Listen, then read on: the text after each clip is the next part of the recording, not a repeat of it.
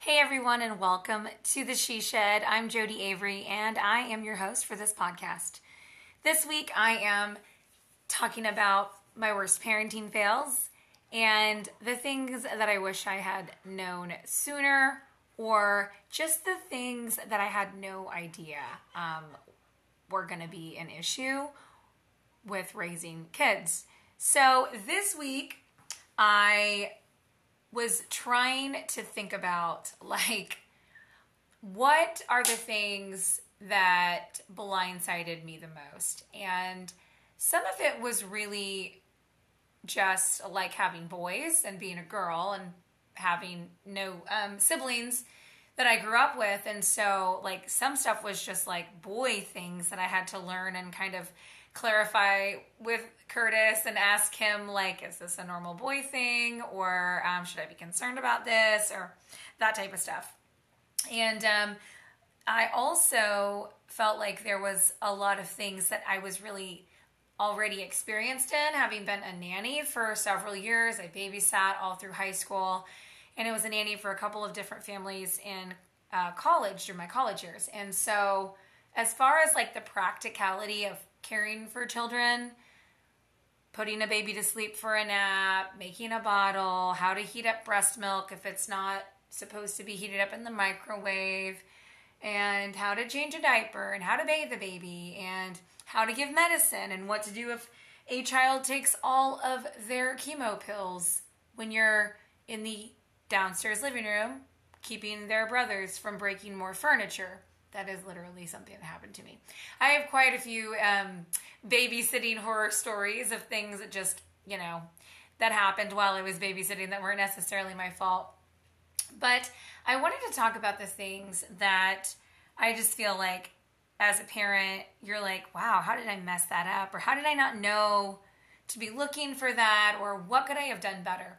And I think uh, as my children get older, because my younger son will be 10 here in about a month, and my older son is 12. And I just feel like as they're older, the the raising them gets harder. And here's why. Baby stage is hard because they are completely helpless. They rely on you for everything. You are already tired. You have either given birth or gone through major surgery to get that baby out of your body. Your body is doing all sorts of weird things, and your hormones are doing even weirder things, and then you're caring for this like teeny tiny life who whose absolute existence depends on you. And that's just exhausting. And and it's hard because the first time that you have a baby, it's like it is it is like a shock to your system because again, like practically I knew how to change diapers and things like that, but I didn't know anything about breastfeeding. I didn't know anything about um, how my body was going to be acting. Here's a fun story. I think the very first day that we brought Gage home, um, I think it was that first night at home, he was crying and I was changing his diaper in the middle of the night. And I remember I had taken him and I was um, changing him on the couch for some reason. I just, I don't know. Um, and I had kind of been crouched down in front of the couch, like on my knees, changing his diaper. And I picked him up and I stood up and I remember just like peeing and being like, oh, I didn't even realize that I needed to use the bathroom because I had just given birth like 72 hours before. And if you've given birth, then you know that that is a common thing, and that's why they give you the huge diapers to wear. It's not just for all of the after birth bleeding, it is also for the peeing of the pants.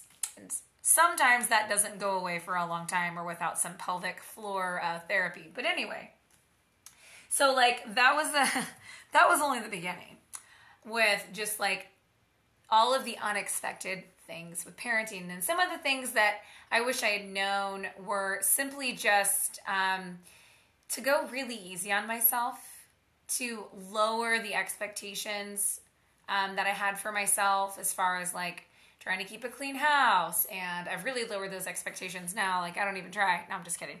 Um, I'm not a great housekeeper. Like, for sure, I'm not a great housekeeper. But um, I, you know, I would say like, it, you know, people are like, oh, sleep when they sleep. Sometimes that's really hard to do, especially if you're like, there's so many other things that need to be done. And what if um, you fall asleep and they wake up and you don't hear them, and so you think you can't get good sleep because you're gonna sleep through them crying, and then they will have cried for a long time, and oh my gosh, like there's a lot of anxiety that can come from just the having a baby and, and having to care for that baby, and babies cry a lot, right? So what I wish I had known was just that like you're in survival mode, and that is perfectly okay. It is totally fine to be in survival mode after you have a baby even if that's not just your first baby, like your second, third, I feel like second baby, I, I knew what to expect with my second son, but then like I had a toddler to deal with. And that was like a whole other layer of, you know, challenge for for life. So as far as the baby stage goes, I really wish that I had just like chilled out and been like, it's cool. And then I suffered from postpartum depression. And it really wasn't until about five months or so after Gage was born that I started feeling the fog lift. Um, and I, I didn't reach out for help like I should have. And I, I would not recommend that as uh, your your tactic of dealing with that because postpartum depression is a real thing um, that really can can really mess people up. Uh, we had a great example, um, not like a great example, but like a very, very kind of scary example was Andrea Yates. And I, I don't know if that rings a bell for everybody, but she drowned her children in the bathtub. And she was not well. She was mentally unwell, and she had a handful of children and uh, she was suffering from some severe postpartum issues. And she did not have the help and support that she needed. Maybe she didn't know to ask for help. Maybe she did not know she needed help. Maybe she didn't have anybody to reach out to. But bottom line is that um, you know postpartum depression can lead to some very serious um, actions. And there was a, uh, I think there was a woman who drove her children into the ocean in a minivan a few years ago, and I do think the children. I mean, they were rescued. Somebody stopped the the, the doing of the of that, but the woman was mentally unwell, and it was attributed to postpartum, you know, issues, not the baby blues, but really true postpartum depression, anxiety, mental health concerns, and somebody, if you know, like if you're to go have a baby and you have dealt with depression or anxiety in the past, it's just important to know that there is a much higher chance of you having those issues immediately upon the birth of your child. And I think it's really important that we make that normal and okay to talk about and okay to look for help for because it's truly by the grace of God that I am here today, 12 years later, um, after the birth of my first kiddo. Now, I will be honest with my second child, I did not experience that. I was not really in like a like a whole different place as far as like you know yes i was older by a couple of years knew what to expect i had more you know i don't know perspective perhaps but i breastfed him, and I feel like that kind of helped with some of the hormones and stuff too. So it, it's not always every child either that you have. And so one thing I just wish I had known was like, it's okay to not be okay. And I think today in 2022, if there's a lot more open discussion about mental health, and I think that that extends into um, those things that are like temporary mental health concerns with hormone related postpartum depression. I'm trying to stay hydrated over here, so every once in a while I'm just taking a sip of my water and I haven't disappeared on you.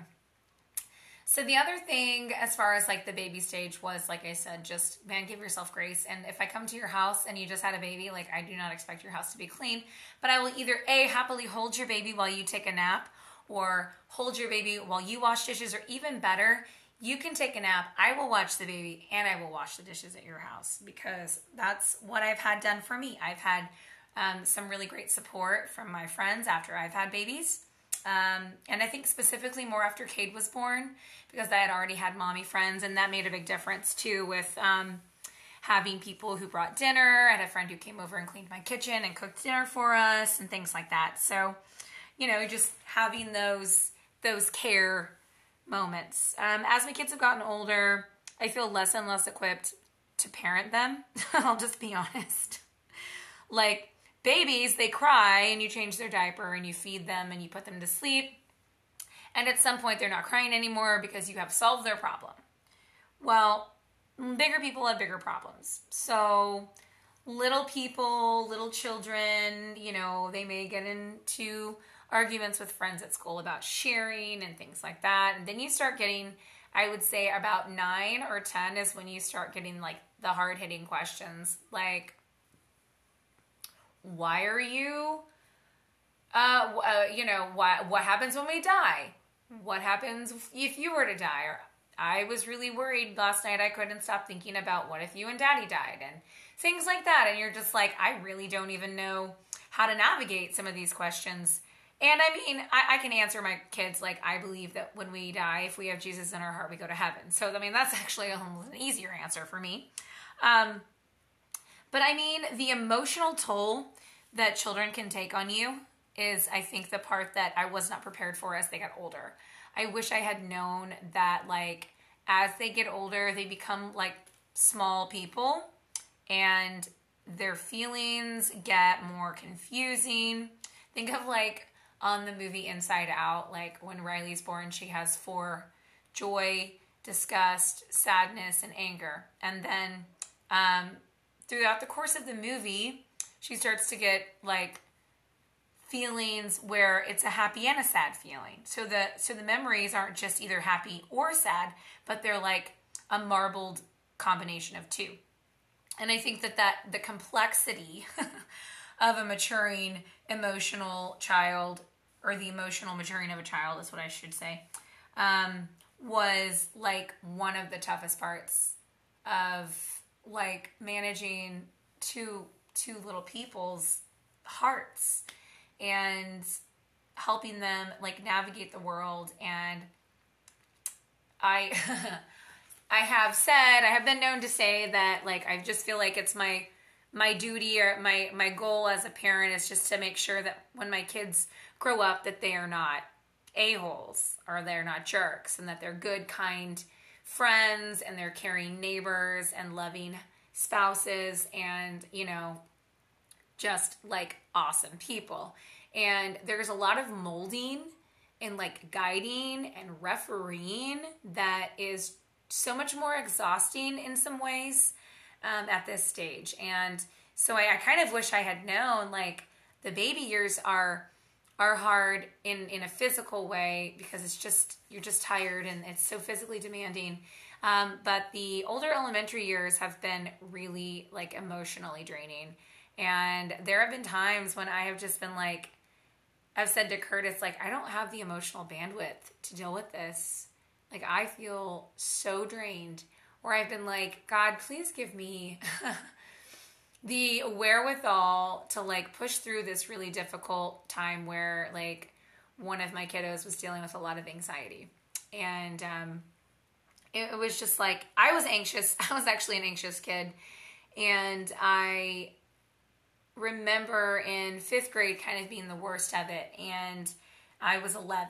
Um, and I remember like having these stomach aches and my mom taking me to the doctor and the doctor being like, yeah, you have like the beginnings of an ulcer. You're very stressed out. And um, I was just like, had so much like stomach acid. I was so up, like stressed out and tightly wound that they uh, prescribed me what we now is now actually removed from the stores, but it was um, Zantac. And back in the day, it was a pretty strong prescription. I want to say like 150 milligram subscri- uh, prescription of Zantac that was a, a powder. So it was kind of like the Alka Seltzer powder um, that you you mixed and drank, and it was pretty terrible. But I guess it um, helped my tummy. But the point being is that I was very stressed out in the fifth grade, and I remember that, and I had terrible stomach aches because of it. And um, I have some childhood trauma from being abused. And um, I always attributed my anxiety at that age, um, especially being pre-pubescent and coming into like physical maturity and having dealt with that sexual abuse, that you know there was just a lot of anxiety about like becoming a woman, right? Well, it turns out that I probably might have had anxiety anyway at that age because when Gage was 11, because it's like obviously my 11 year old is my older son, um, he dealt with uh, like this big like bout of, of anxiety. And I was like, I know that nothing has happened to him. Like that would give him, you know, childhood trauma to uh, to the degree that I experienced to cause his anxiety. And so it actually kind of gave me some peace of mind. And I thought, well, gosh, would I have had anxiety anyway at that age? Was I just going to be a stressed out kid? But um, but yeah, navigating that has been a lot more challenging. And then I felt like I'm totally ready for when my younger son was gonna, you know, have his kind of, you know, anxiety or emotional moments. And he's just different. He, he doesn't. He's just, I don't think he's gonna go through that. Maybe when he's a little bit older, I don't know, but there's just a difference.